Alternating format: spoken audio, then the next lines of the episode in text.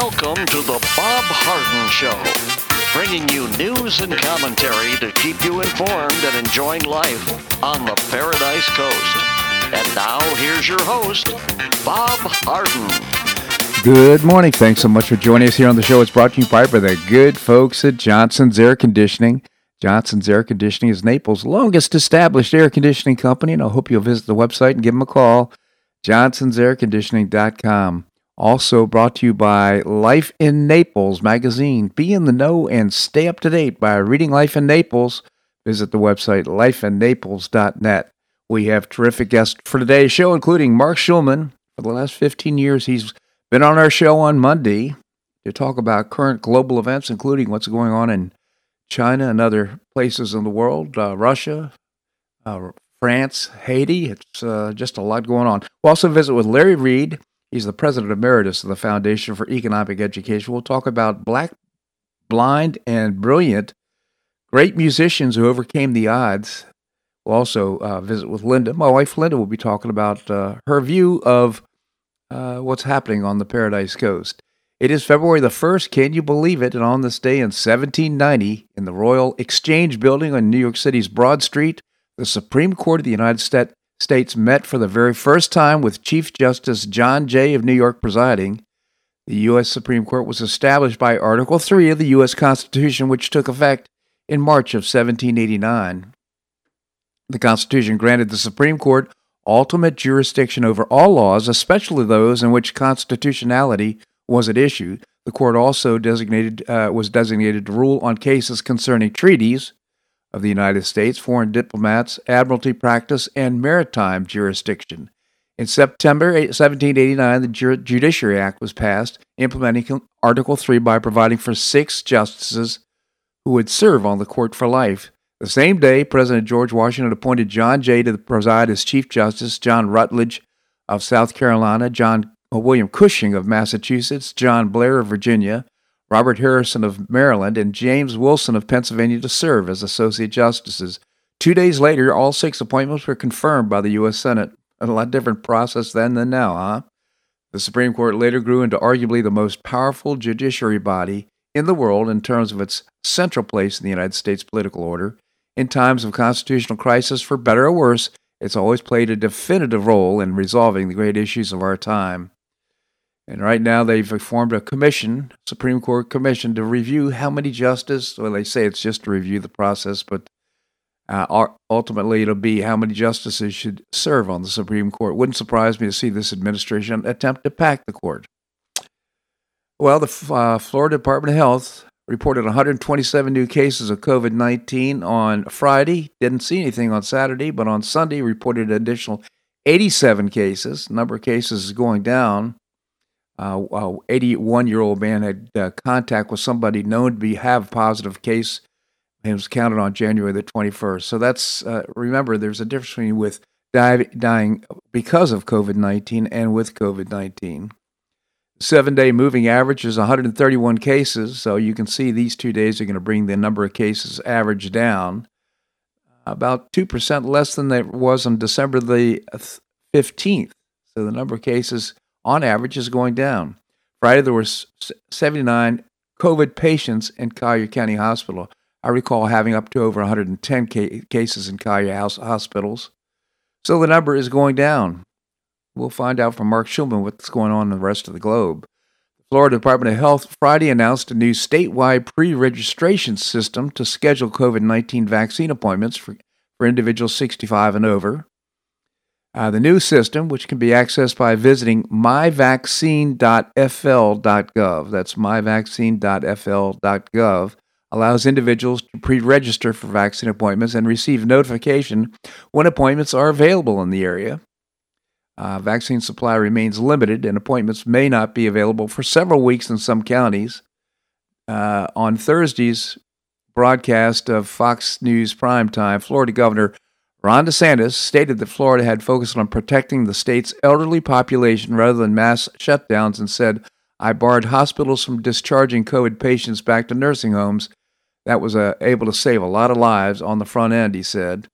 I think we've done a couple of things. One, we focused protecting elderly people rather than trying to shut the entire society down. So, at the front end of the pandemic, I barred hospitals from discharging COVID patients back into nursing homes, and that was able to save a lot of lives on the front end. And now, here on, hopefully, the back end of the pandemic, our approach in vaccination is putting seniors first.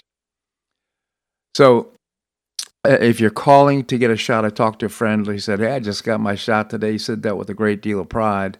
I'm in no hurry, quite frankly. I don't know about you, but uh, remember, if you're calling the number, it's not because the system's broken, it's because the supply way under meets the demand. The demand is much higher than the supply of flu shots. It'll take several weeks, perhaps, for us to get the flu shots if we want them.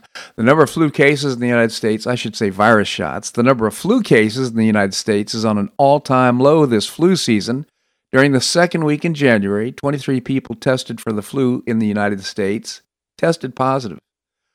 More than 14,600 tested positive for flu in the same time last year, before the coronavirus pandemic took hold.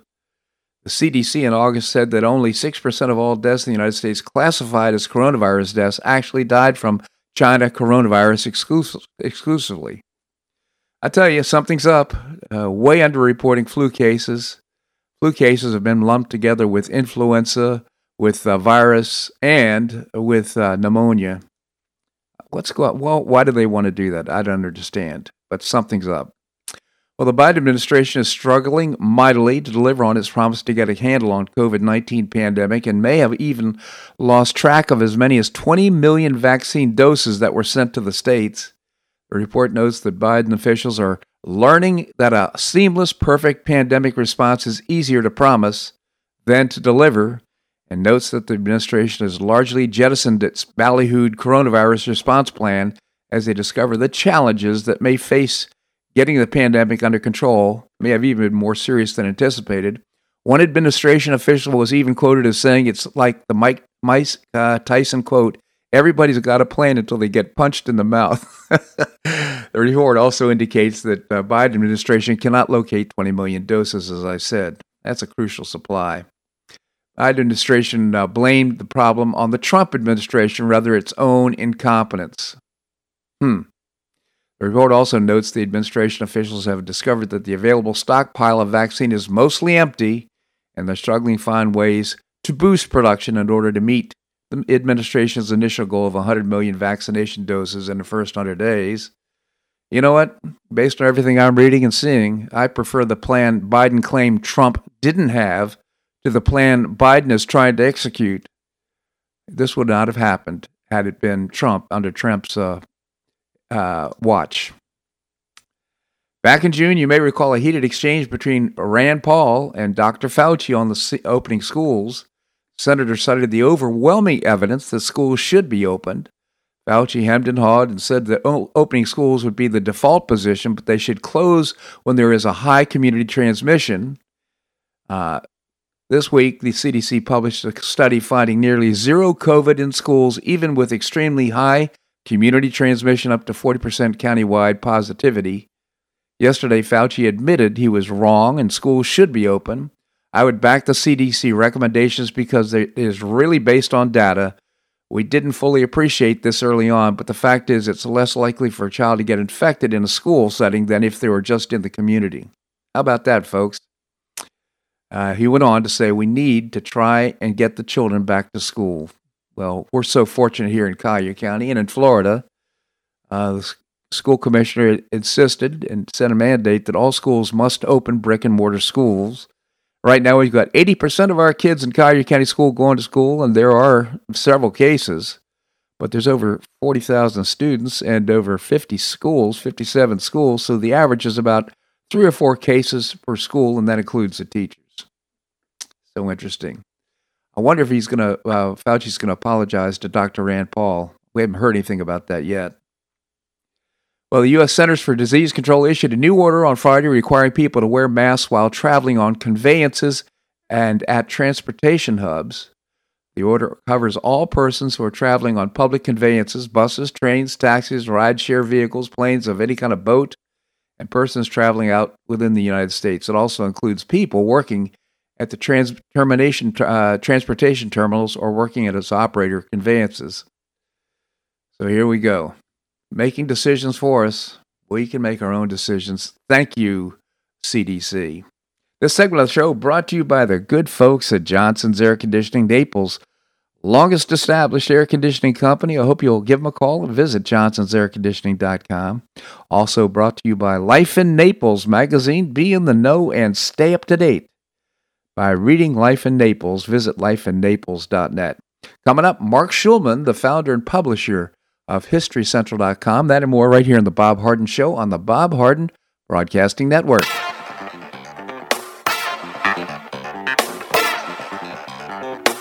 Stay tuned for more of the Bob Harden Show here on the Bob Harden Broadcasting Network.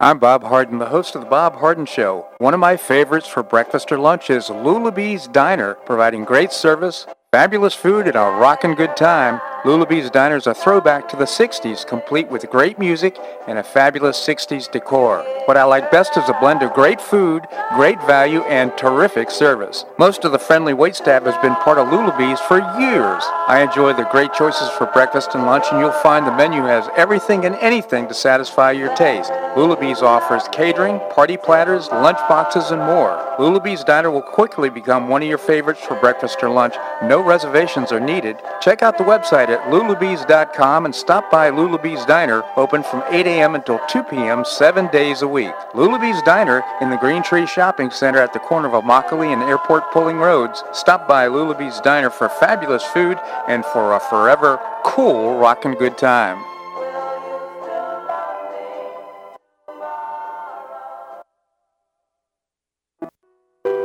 Did you know St. Matthew's House operates the only emergency homeless shelters in Collier County? St. Matthew's House provided more than 500,000 hot meals to those in need last year, and since 2010, 527 men and women have graduated from the St. Matthew's House Justin's Place Addiction Recovery Program. For over 30 years, St. Matthew's House has provided innovative solutions to fight homelessness, hunger, substance abuse, and poverty in Southwest Florida. And you can help St. Matthew's House in this life-transforming work by patronizing the St. Matthew's House thrift stores, Cafe M25, car wash and detailing center, and award-winning catering operations. For more information, visit stmatthewshouse.org. That's stmatthewshouse.org. St. Matthew's House is a 501c3 not-for-profit organization and does not solicit government funding.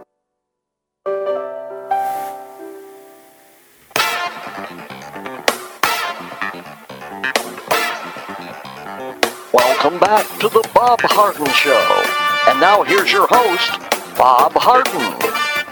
Thanks so much for joining us here on the show, providing you news and commentary rooted in commitment to liberty, individual personal responsibility, pri- uh, limited government, and the rule of law.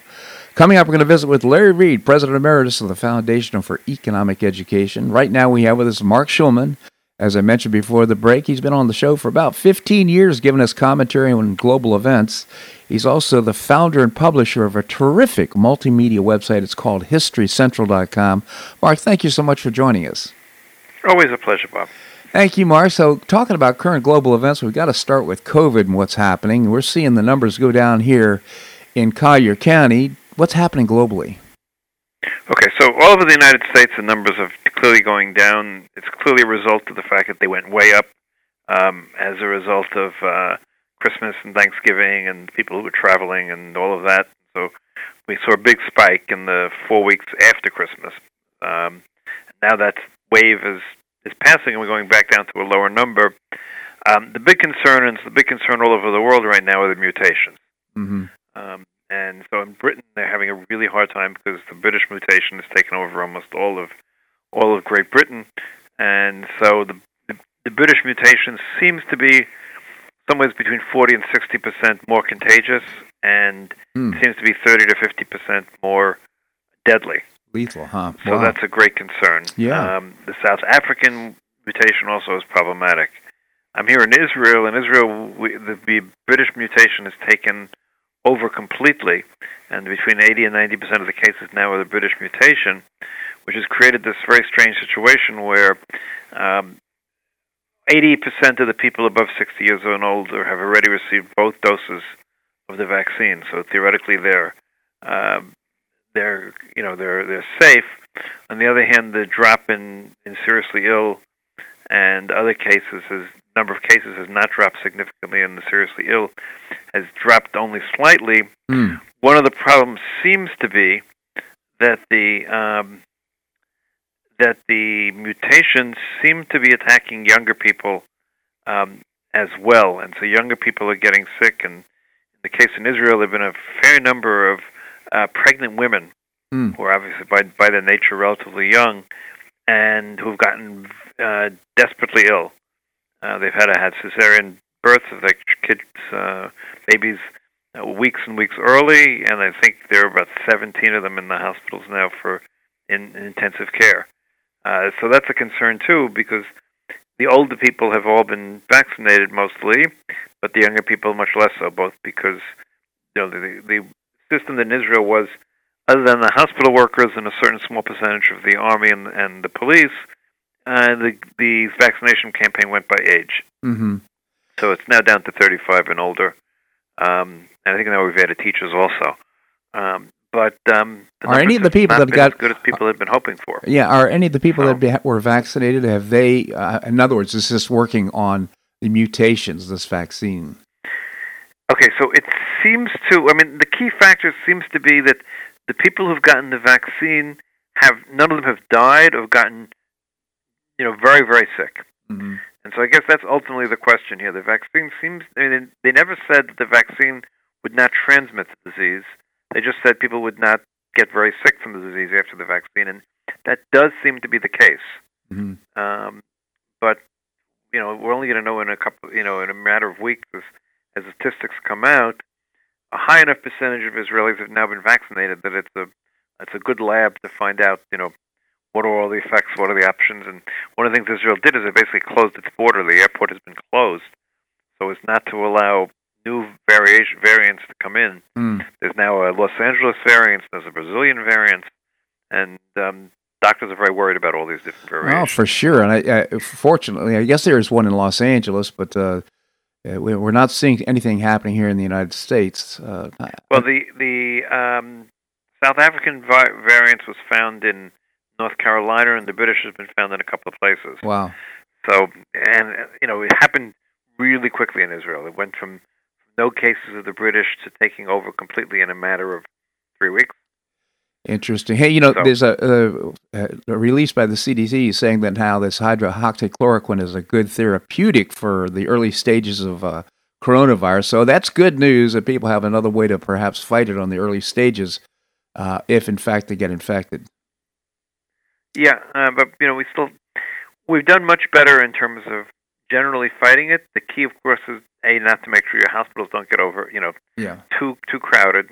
Look, we have a we have an overall problem all over the world right now. Our medical staff have been fighting this now for a year, Right. nonstop. It's got to be exhausting. This is a very difficult thing to fight because they have to be suited up. It's not like taking care of a normal patient. It requires much more effort, and people have been, you know, are doing fine one minute, then two minutes later they suddenly make a turn for the worse. So it requires a, a lot of attention, and we have a, a worldwide exhaustion amongst the medical staff all over the world, Yeah. and that's that's a challenge also. So interesting. Our our hospitals right now, quite frankly, I think could use some more business. Uh, they're Okay, about eighty percent full right now, and I'm not talking about just. you know, call call California. They'll send. Oh, the numbers numbers down in California. well, I mean, I'm, we're, I'm They'll be happy to grateful. I'm grateful for our situation, but I, I think a lot of people are avoiding medical uh, things that they need because of their concern for the spread of the coronavirus. Things No, like absolutely. Certainly. Listen, I held off getting my annual blood test until I was, you know, two weeks and and a, and a week after I gotten the second vaccine. I mean, Yeah. A long time later, but I probably delayed it about a month yeah, yeah, because I didn't want to go into a building full of, uh, you know, where they do the pull, you know, pull your blood because who knows what's going to be in there. exactly. So let's uh, we'll talk about some current global events. And right now, the Burmese election fraud is going on. Myanmar is uh, having a lot of uh, Right. We don't have. a- Okay. So, so we have. There was no fraud, but the military has learned a lesson. We can. They can just call fraud, and they um, seized power. They arrested all of. They arrested the government. They put everybody under house arrest or regular jail, and you know everyone in. Even they had lost the election, but based on absolutely nothing.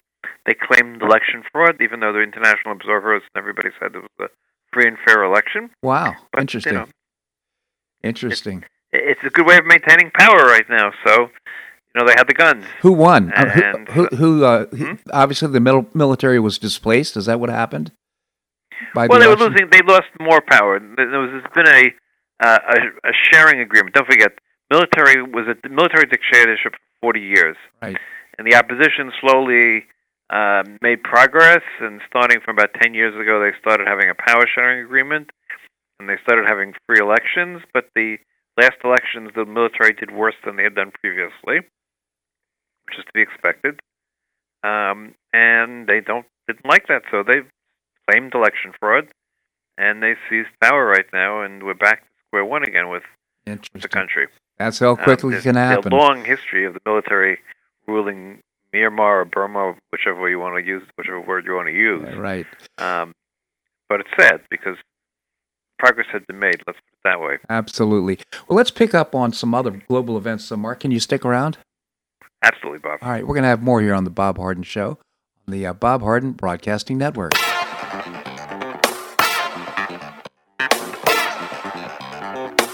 Stay tuned for more of the Bob Harden Show here on the Bob Harden Broadcasting Network.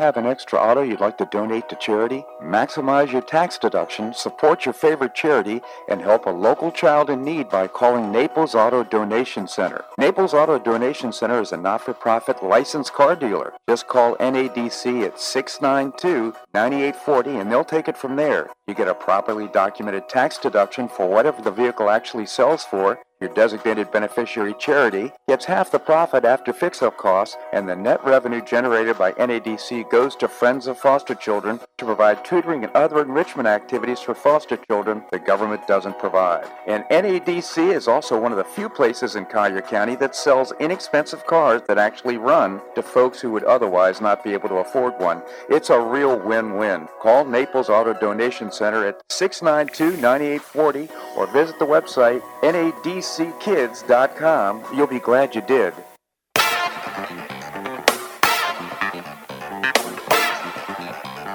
Welcome back to the Bob Harden Show. And now here's your host, Bob Harden. Thanks so much for joining us here on the show. It's brought to you part by Gulf Shore Playhouse, bringing you professional New York style theater at its very best. You can find out more by visiting gulfshoreplayhouse.org. Coming up, we're going to be visiting with Larry Reed, President Emeritus of the Foundation for Economic Education. Right now, we continue the conversation with Marc Schulman, the founder and publisher of a terrific, robust multimedia website. It's called HistoryCentral.com. Good for kids of all ages, including you and I. Marc, thank you again for vis- for being with us. My pleasure. So uh, let's uh, move our discussion to Russia and what's going on with the, the uh, r- rioting and dissent because of the. Uh, uh, I would call rioting, big-scale demonstrations. okay, Um, big scale demonstrations. you know. Putin is trying to hold on to his power against any sort of opposition. He's arresting as many demonstrators as he can. Um, he's in trouble because his deal basically was that the Russian people will allow him to do what he wants as long as the economic situation continued to get better. But the economic situation has not been getting better. It's been getting worse in the last two or three years. And so there's a sort of Putin fatigue. And plus, of course, people are demonstrating for freedoms and free elections and all the things that Putin won't allow. Mhm. Um, and so, large-scale demonstrations, crackdown, you know, arresting a lot of the demonstrators, and the American government is vigorously, it's finally, uh, at least, uh, making oral statements and then and uh, decrying the actions of the Kremlin against the demonstrators, and also decrying the arrest of uh, Navalny to begin with. Um, so there's a vigorous interaction um, when the United States does it. Other countries in Europe have also been vocal for the first time in a long time. So I don't know if it'll make any difference, obviously, and yeah. it'll ultimately determine by what goes on in Russia. But Putin is going to try to maintain power at the end of a gun as much as he can. Yeah, so I've forgotten the name of the dissident who was poisoned and went off to. Uh, Never, never, never. yeah, and uh, he comes back. I think he's demonstrated tremendous courage, and I guess he, he would be the candidate that's trying to overthrow or to win the election against Putin at this point. But uh, a shout out to him for his his courage. No, absolute courage, absolute absolute courage. He and his wife. His wife was arrested but released yesterday. She was fined. I don't know how much the fine was, but she was fined for participating in an illegal demonstration. Yeah. It was really interesting. You know, the, you talk about um, we're back to the days of um, of communist uh, Soviet Union in terms of news media. The news media announced that 300 there were 300 demonstrators yesterday against against Putin, but 1,200 of them were arrested. yeah, it sounds like the news here in the United States. well, it's, it's a little bit beyond that. Let's put it that way. okay. So, uh, well, in any event, uh, we'll watch that. Uh, let's let's move to China, which is much more concerning, quite frankly. Well, China again keeps on taking actions against the um, Taiwan. Incurs- they've been repeated incursions into Taiwanese airspace. The U.S. sent a battle group by off the Straits of, of um, South China Sea by the Straits of Taiwan for the first time in many years. Um, you know, it's it's not clear what China what China's end game is. They succeeded in Hong Kong, mm-hmm. um, and I guess their view is, well, you know, if we succeed in Hong Kong, maybe we can take the next step and succeed in Taiwan. The only difference is Taiwan has its own military, has a completely separate government, and the people living in Taiwan want nothing to do with communist China. And it's interesting when you think about it because I'm used communist, but it really isn't communist China, but uh, dictatorship China. But if China had continued along its road to de- democratization and had become a full democracy, my guess is that Taiwanese people would have been perfectly happy to reintegrate into China. Mm-hmm. But because they went the other way, there's the opposite effect. Um, they will fight for their freedom because they don't want to be they don't want their freedoms taken away from them.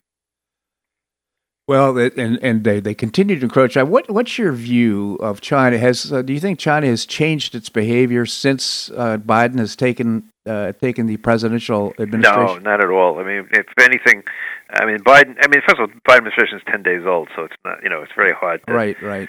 To to see anything, but no, everything they've done, they started before they started beforehand. This wasn't something that happened in the last ten days. All right. Well, um, nevertheless, very. if anything, aggressive. the U.S. the U.S. response has been more vigorous under Biden so far, but uh, you can't judge anything yet. There's there's very little when it comes to foreign affairs you can judge. You know, the Biden administration. The only thing, the only difference between the Biden administration and the Trump administration to date is, from what I can see, is the um, is the um, condemnation of Russian actions. That didn't almost did not take place in the Trump administration at all. In this case, it's come both from President Biden and, of course, the spokesman and Secretary of State Blinken. So um, that's the only difference so far. But again, it's ten days in. Well, Let's talk about it in two months. Uh, right, fair enough. And it, I would say though, it's not a foreign affair, quite frankly, but the, the opening the border and uh, not completing the wall and uh, the whole point the Haitian. That's a whole other story we can discuss, etc. The border hasn't been opened yet. yeah, that's the difference. Story. Okay, let's and uh, because of court rulings, frankly, which is uh, a good. No, thing. they actually the court rulings were on not were on de- deportation, not on opening the border. Yeah, uh, the court rulings had nothing to do with opening the border. The um, Biden administration wants to reopen parts of the border, but is also concerned of COVID and is trying to figure out some method. That's my knowledge. Again, uh, is trying to find the methodology of balancing the two. But right now, the, all the borders of the United States remain closed. So let's let's courts. let's move to uh, something that's happening, a phenomenon of, in, in, trading right now, the driving up the price of what I consider to be pretty worthless stocks, up to uh, and, and driving hedge funds uh, out of business, about causing causing them to lose billions of dollars. I wonder if you uh, want to comment at all on what's happening right now. Yeah, overall, look, well, there's a problem in the U.S. financial markets in that over the last 10, 15 years, it's become more gambling than just you know fundamentals. You have all these hedge funds that that make a lot of money by differentiating between the price at one point and the price at the other point, or shorting a stock. Now, shorting a stock basically bets that the stock will go down, and some of them have enough money that they can force the price down, and then make money because they've they shorted it and buy it back and make make money just because of the size of some of these hedge funds. Right. And so now you had on the other side of it a bunch of um, young people, uh, whoever you want to define them as, who decided we're going to show, we're going to, you know, hoist them on their own petard, I think, as they say, and we're going to uh, a couple of stocks that they've shorted, we're going to make them go up. And of course, if the stock goes up, hedge funds lose a lot of money because they bet the stock should go down. So I guess one of the questions I think we have to ask ourselves is, what sort of new financial regulations do we do we or do we not need? Um, you know, the stock market is a beautiful thing. Yep. It's theoretically supposed to be the fact that you and I buy shares in a particular company. They're, the shares that we buy are worth something relative to the value of the company. The value of the company is defined by sales, its profitability, its uh, assets, all sorts of ways. But basically, its share price is supposed to be connected in some direct way to the to how well the company is doing. Right. And what's happened in the last 20 years is we've had all these games played at Wall Street, whether it's shorts and longs and all the other sort of financial maneuvers that have taken place that have that have moved the financial markets away from the fundamentals of is this company making money or losing money? Is this company growing or is it getting smaller? And um, you know, I think we need to to relook at that in, in those sense. And you know, the stock market should be should be related to fundamentals and not a not a Las Vegas casino. Yeah. Well, Um, to your to your point, the average holding period for a stock used to be years, seven, eight years. Right. Uh, right now, sometimes in some cases it might be a few days or a few Months, minutes. Yeah. So, I mean, uh, number one, you're absolutely right. It's become a form of gambling as opposed to investment, unfortunately. Uh, and to to the other point here, it's these hedge funds have so much power financially. And what's interesting about this movement about these quote unquote young people that you're referring to on Reddit, I guess some subgroup of Reddit, they're uh, actually they're creating a strategy, not necessarily to make a profit, although that's involved. It's to drive these hedge funds out of business, which is so interesting Right. to me.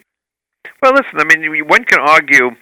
Uh, you know, if you look at if you look back at all of the, the innovations in the financial markets, so some of the you know um, uh, big companies that involved in mergers and acquisitions, well, they make sense. They're making the market more efficient. They're they're raising money for companies. They're allowing companies to go public. All those sort of things. Yeah. And some things hedge funds do are, are okay, but a lot of other hedge funds do have no positive impact on the um, on the on the real businesses and have a negative impact though overall. I mean, look, I think the figure that I heard is that um, at this point the financial industries make about 17% of the profit in the whole U.S. economy, Mm-hmm. and that's the problem. It used to be like three or four percent Mm-hmm. because 17% is basically a tax on everybody if you look at it a different way. Yeah. Well, I think I think the market market trading and these techniques are actually it's kind of like dynamite. You can use it for good or for evil, you know. And uh, uh, actually, Right, but you have to figure out the ways of you know you don't want to put too much regulation on one hand because regula- over regulation we'll both agree is bad. right, But on the other hand, you don't want people to misuse the markets. I mean, maybe one solution would be to put uh, you know a, a small tax on a transaction, and therefore, if you make 20 transactions in a day, it starts becoming serious. On the other hand, if you and I invest in a stock and we're paying I don't know five dollars taxes for a 20 year investment, it, it becomes you know irrelevant. yeah. So, uh, Marc, I, I guess uh, it, it, the, problem is we have regulations in place that are not being enforced. I would suggest that these people who are colluding in order to drive up the price of the stock that's a that's a, a crime called front running. And uh, almost never enforced. The other thing is that uh, short sale uh, sales, you're supposed to be able to borrow a stock from an owner, and there in order to sell the stock, uh, you can't. And of course, right now brokerage firms don't do that. They don't. They don't. They don't borrow stocks from individual accounts in order to make that happen. So they're totally uh, uh, avoiding the law. Right, absolutely. Uh, but again, it's it, the enforcement of the law is also very difficult. You need you need to, to give more money for the enforcement agencies. Also, Yeah. you know, these are all difficult choices. But what we have now is probably let me put it this way: I wouldn't want to go into any specific uh, area. I mean, I, we could, but I'm not a big enough an expert. But I can say that if 17% of the profits of the whole economy is taking place in the financial sector, there's a problem. Yeah. Well, I think we'll end it on that, Marc. I just genuinely appreciate uh, your commentary here again. And I just want to refer to your website, historycentral.com. I hope you'll check it out. Marc, genuinely appreciate your commentary. Thanks so much for joining us. Have a great week, Bob. You as well. Thank you. All right, coming up, we're going to visit with Larry Reed. Larry is the uh, president emeritus of the Foundation for Economic Education. We're going to do that and more right here on the Bob Harden Show on the Bob Harden Broadcasting Network.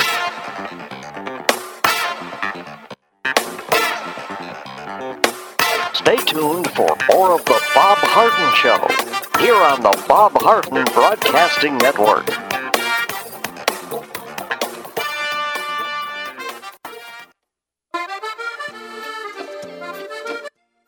Provence Restaurant is a favorite dining destination for many Neapolitans, including Linda and myself. Blue Provence, located in a historic building in the heart of Old Naples at Crayton Cove, offers a mix of French bistro cooking with bold, fresh Floridian flavors. Experience award-winning cuisine at Blue Provence and enjoy one of Florida's most extensive, eclectic, and fun wine cellars. Dining your choice of the popular Eden Bar, the intimate courtyard garden, or the beautiful Provencal Caribbean dining room. Enjoy a wonderful and memorable evening in a casual and relaxed atmosphere that includes a taste of Provencal hospitality. Blue Provence is open seven days a week all year round. Visit BlueProvenceNaples.com for reservations, everyday specials, and coming events. That's BlueProvenceNaples.com or call 261 8239. That's 261 8239. Blue Provence French Restaurant in the heart of Old Naples.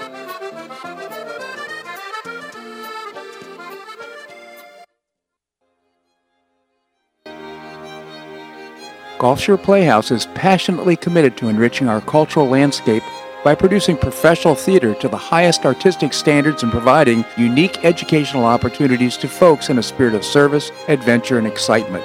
Over the past 15 years, the Playhouse has expanded immensely, outgrowing its current facilities. With dreams of expanding even further in order to better serve the community, broaden the economic impact, and strengthen the cultural fabric of our region, it's time to build and move into a new home. A 44,000 square foot state of the art theater and education center will be built on three acres at the corner of First Avenue South and Goodlette Frank Road, allowing Gulf Shore Playhouse to achieve those dreams. To find out more about Gulf Shore Playhouse, this state of the art performing arts center, and about the season's exciting productions, visit GulfShorePlayhouse.org. That's GulfShorePlayhouse.org. We'll see you at the show.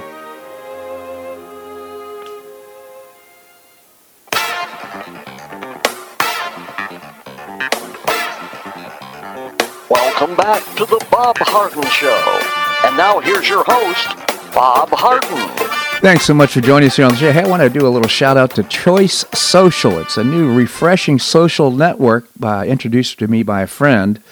And you can download the app by going to choicesocial.us website. Choicesocial.us website. It's really uh, pretty terrific. All right, coming up, we're going to be visiting with my wife Linda, talking about uh, greetings from paradise.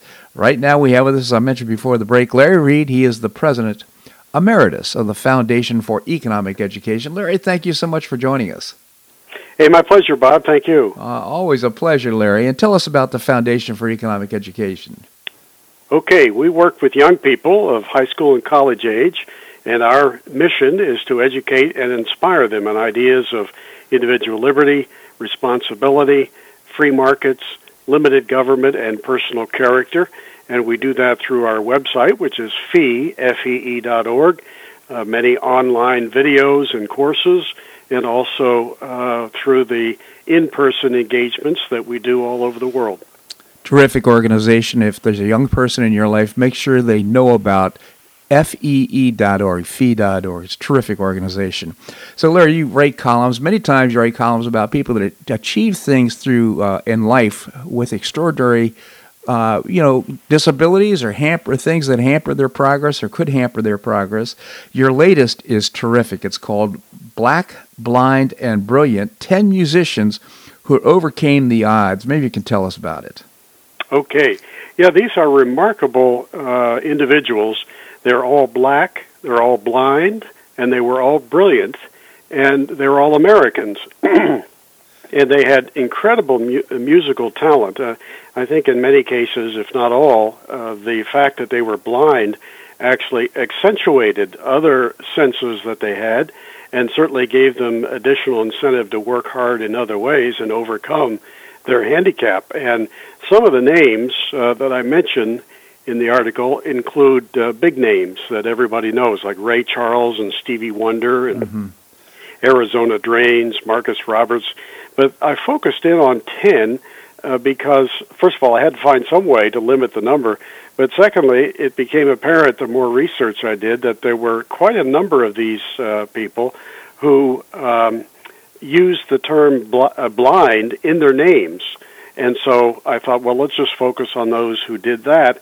And I came up with 10. Yeah, remarkable. I, I like to just play uh, a few bars of one of Blind Tom Wiggins. This was born as a slave, and at an early age, you know, he understood it, he had tremendous talents. And we'll just show you, Larry included these clips in this column, which I encourage you to, to visit yourself and listen. It's so extraordinary. Here's uh, blind Tom Wiggins. He was born in 1849 and died in 1908, born as a slave.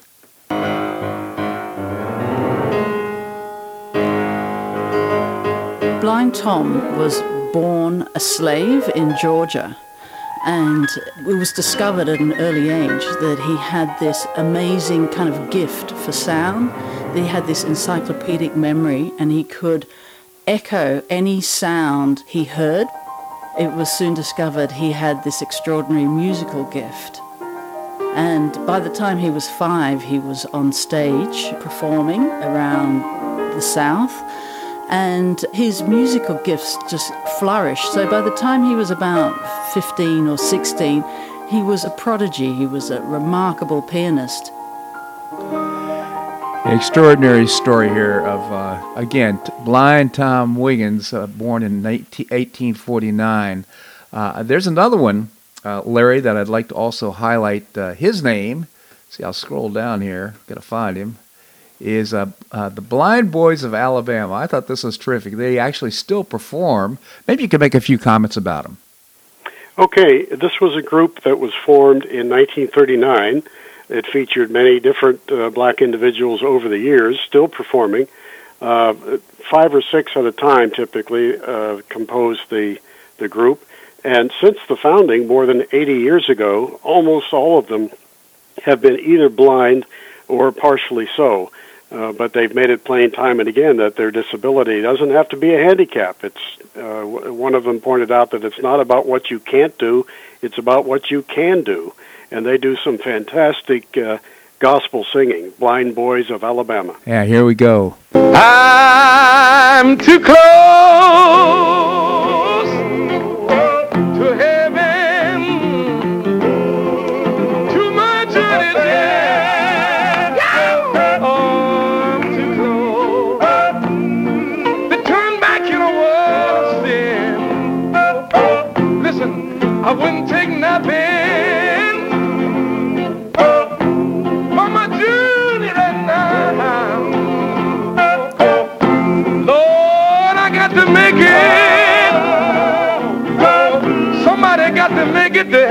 And I'll just point out that again, this group started in 1939, and they still, have, I'm sure there's some have come and gone over the course of their uh, uh, this group's existence, but uh, nevertheless, just so inspiring because again, back to your point, Larry, they're all blind, or at least partially blind. Yeah, that's right, and they've added so much to the music and culture of this country. So much so, in fact, that wherever you are on the planet, when you think of things like the blues, the uh, gospel music, uh, bluegrass, or jazz, or ragtime, you think of America, and largely because of people uh, such as those I highlighted in my column. Yeah, it's so extraordinary this research that you did, and of course you, you think about Stevie Wonder and some of the others that are stars, to Ray Charles, and uh, what they were able to accomplish and achieve. But uh, these these individuals, of course, not only performed, but in many cases with great discrimination, uh, of course, one of them being born as a slave. That's right. They had to overcome their handicap and, and in most cases, uh, discrimination against them. And as you pointed out, blind Tom Wiggins was actually a slave. yeah, an amazing thing. And of course, unfortunately, he wasn't able to profit personally from uh, his performances, but his his owner, who I, as I recall, was a general, actually did. Yes. Uh, so amazing story, Larry. Just uh, genuinely appreciate your pulling this together for us. It's a great read. I encourage our listeners to take a little bit of time and go to fee.org, F-E-E.org. Read the column, Black, Blind, and Brilliant 10 Musicians Who Overcame the Odds. It's great uh, reading. It also is great uh, perspective historically on the development of music here in the United States. Larry, genuinely appreciate you coming on the show. Thanks so much for joining us. Thank you, Bob. My pleasure indeed. Well, coming up, we're going to be visiting with my lovely wife, Linda. We'll be talking about current global events and anything happening here on the Paradise Coast. We're going to do that and more right here in the Bob Harden Show on the Bob Harden Broadcasting Network.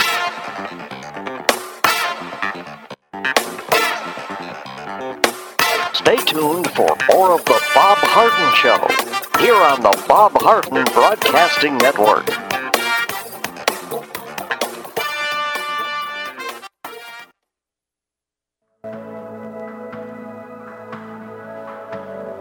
Do you suffer from joint pain in your shoulders, hips, or knees?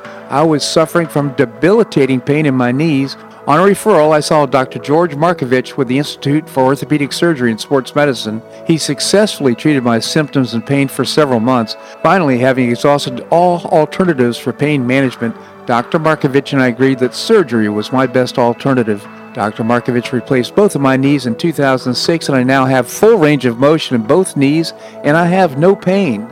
I now play golf and exercise free of debilitating pain in my knees. Don't suffer needlessly with joint pain. Call orthopedic surgeon Dr. George Markovich with the Institute for Orthopedic Surgery and Sports Medicine at 482 5399. That's 482 5399. He did a great job for me and he'll help you too.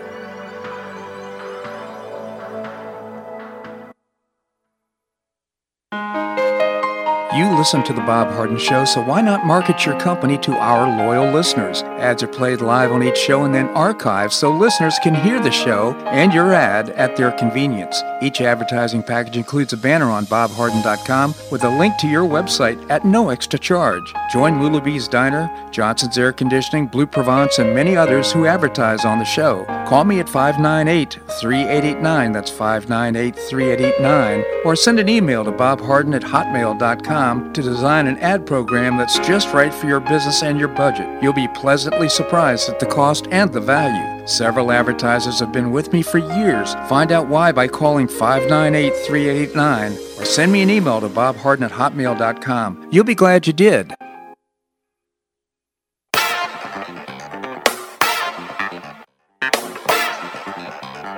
Welcome back to the Bob Harden Show. And now here's your host, Bob Harden. Thanks so much for joining us here on the show and providing you news and commentary rooted in a commitment to individual liberty, personal responsibility, limited government, and the rule of law. We have with us my lovely wife, Linda. She's probably much more well informed in everything that's going on than I am, and I just genuinely appreciate taking time. Thank you so much for joining us. Good morning. Good morning to you.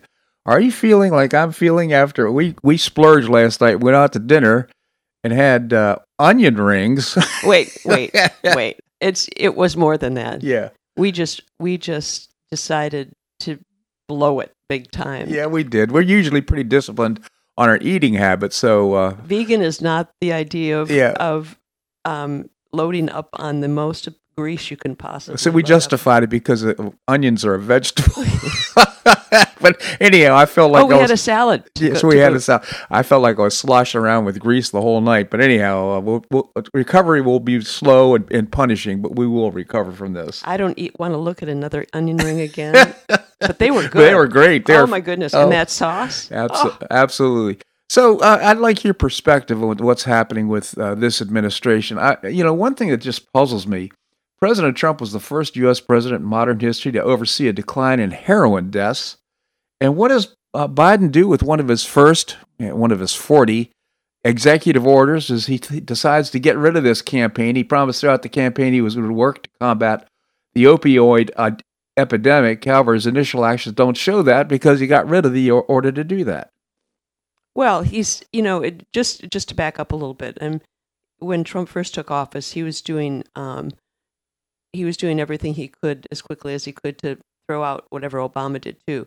So so that being said, Mm-hmm. everything that Trump did was to make the people better off, uh, Right. to make citizens better off, Right. and and to to get people off of of drugs and um, to make it so illegal immigration um, was stopped Right. uh, uh, to make to make Obamacare to throw out the individual mandate, so so uh, Obamacare could be more acceptable to people. Meanwhile, Joe Biden is doing at warp speed everything he possibly can to, to not only screw over the American people, but but to make their lives more difficult, more expensive, and more painful. Well, we're going to see the price of oil go up, and uh, as a consequence, higher gasoline prices as a result of the stop in the pipeline. Uh, we were energy independent under. Uh, really, we never we didn't buy any barrels of oil last year from the Saudi Arabia, and now, of course, that's going to change because of uh, because of his decisions about uh, uh, wanting to have wanting to have this alternative energy opportunity here for the United States. That's just totally nuts. First of all, carbon based fuels, carbon dioxide is plant food. And uh, I don't know where they got the idea that carbon dioxide was bad for us, but he's joined the Paris Accord. He's ended up uh, tr- trying to produce alternative energy sources. It's a mess. Well, meanwhile, it's it's so it's so suspicious. All these things that are going on, and he signed more executive orders by far mm-hmm. than any president in history. And guess what? Mm. He's hiding in the White House. Nobody sees him. He comes out from the dark, signs these executive orders, goes back in the dark. It's the most squirrely thing I've ever seen. You'd expect a president in his early going, especially, especially the first 100 days, to stand up, make an explanation of the country. This is what we're going to do. This is how we're going to help you. This is how we're going to make this country great. I, I, even when I say it, I realize he's he's not making America great with anything that he's doing. Hey, and by the way, have you noticed that uh, now that Trump is gone, it seems like the left doesn't have anything to talk about? Well, CNN is bored. They're they're all bored, and and and they just well, they're, they're still trying to to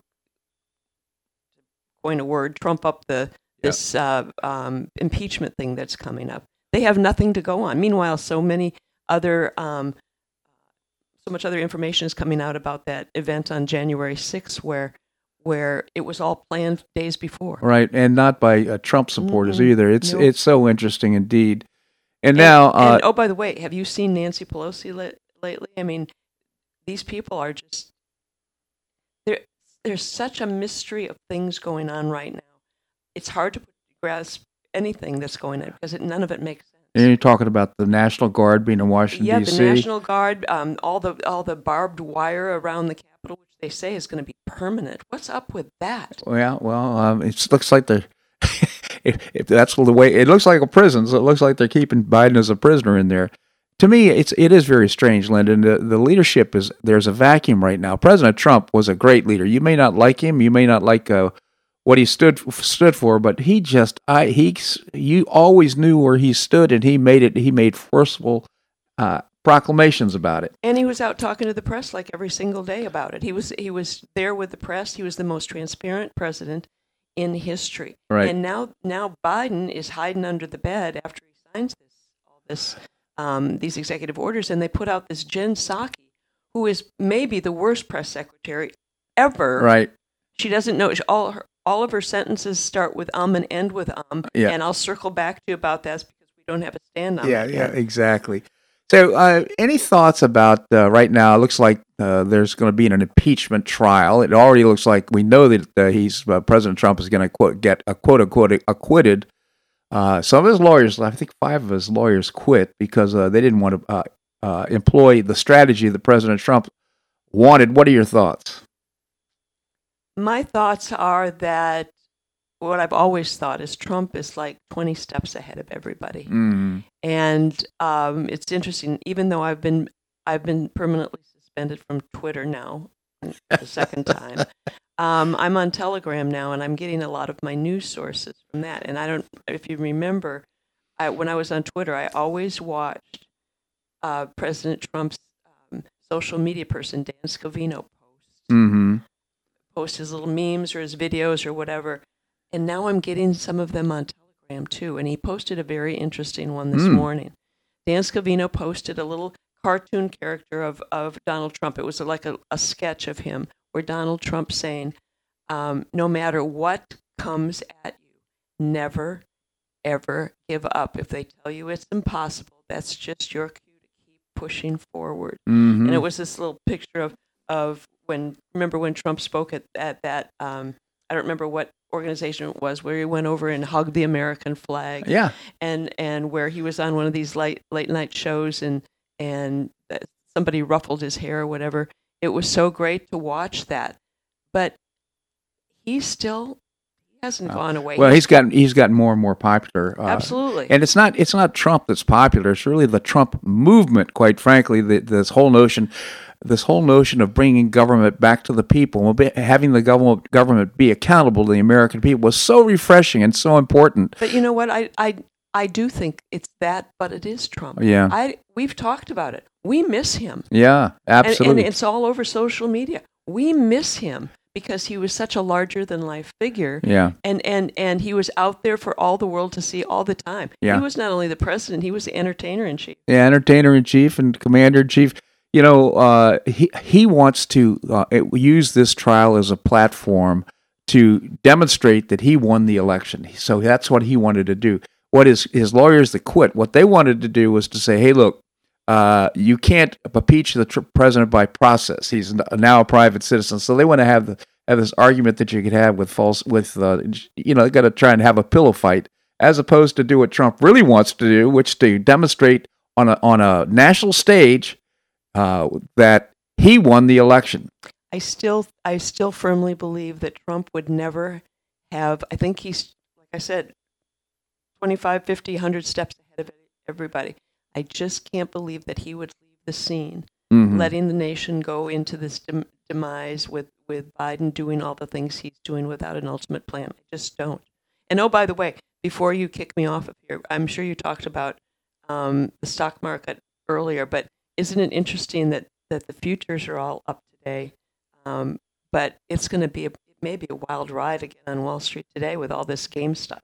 Going Well. I think there's going to be what I'm reading is that there's going to be a push on silver, and apparently uh, banks have shorted silver. They're trying to keep the price low. They don't have enough uh, silver to cover their shorts, and apparently they, they are shorting the stock. So looks like these uh, uh, Robinhood, Reddit uh, people want to drive up the price of silver. So this should be a very interesting day in the market. oh boy! And meanwhile, we are dealing with onion ring hangover. Indeed, we are. Linda, I just genuinely appreciate your commentary here on the show. Thank you so much. Anything going on on the Par- Paradise Coast? You don't you don't have enough time. All right. Thank you. All right. Well, that's a wrap here on today's show. I do want to remind you that if you're really anxious about this uh, virus shot, uh, you, you can go to, uh, I, I mentioned the website earlier in the show, but uh, remember, their uh, supply does not meet the demand. Uh, and uh, quite frankly, this is all fueled by fear. And uh, of course, uh, our, our position is we're not taking it, we're not giving medical advice, but uh, don't take it. It would be that's our position. So we're not anxious about it at all. Quite frankly, I think that we're going to see herd immunity taking place right now, and this whole thing could could go away.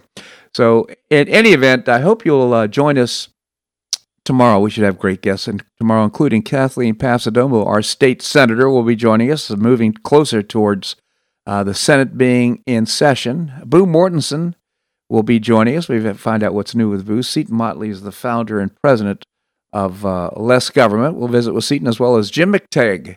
Jim is uh, uh, an author. He's a former Barron's Washington bureau chief, and he wrote a couple of books, Father the Leader and its sequel, Shake the Money Tree. Always appreciate your feedback on the show. You can send me an email at bobharden at hotmail.com. bobharden at hotmail.com. I hope you make it a great day on the Paradise Coast or wherever you are. Namaste.